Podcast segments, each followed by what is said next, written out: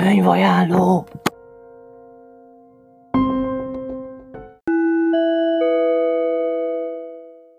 Say the magic words, say the magic words, say the magic spell. Sziasztok, Mónika vagyok. Szeretném bemutatni a kedvenc könyvemet, ami a Bella Donna a Baszitából című ifjúsági regény. Ruth Simes az írója ennek a Bella Donna sorozatnak. Ez a rész izgalmas boszorkány kalandokat tartalmaz. A könyv egy boszorkánytábor napjait mutatja be, ahol a boszorkány tanácsok a nyári szünetet töltik. Izgalmas programok, sok varázslat színesíti a kis bosszik életét. Barátságok alakulnak ki, de van, hogy gonosz bibájjal kell megbírkozni. A főszereplő Bella Donna, aki egy örökbefogadott kislány, aki valójában boszorkány, ez a nagy titka. Jellemzői, hogy okos, értelmes, bátor, aki nagyon amal megtanulja a varázslatokat. Lili, aki örökbe fogadta Bellát. Mindig lehet rá számítani, és nagyon értelmes. Vera Bella unoka testvére, szintén bosszír, nagyon sokat gyakorolják a varázslatokat Bellával. Próbál ő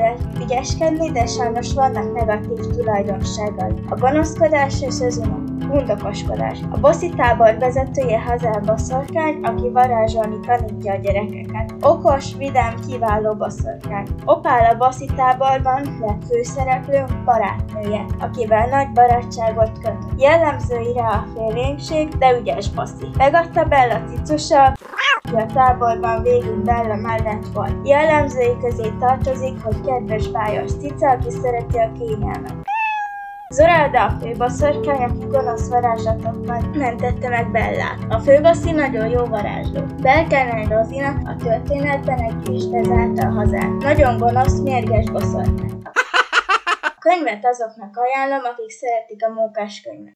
Say the magic words, say the magic words, say the magic spell.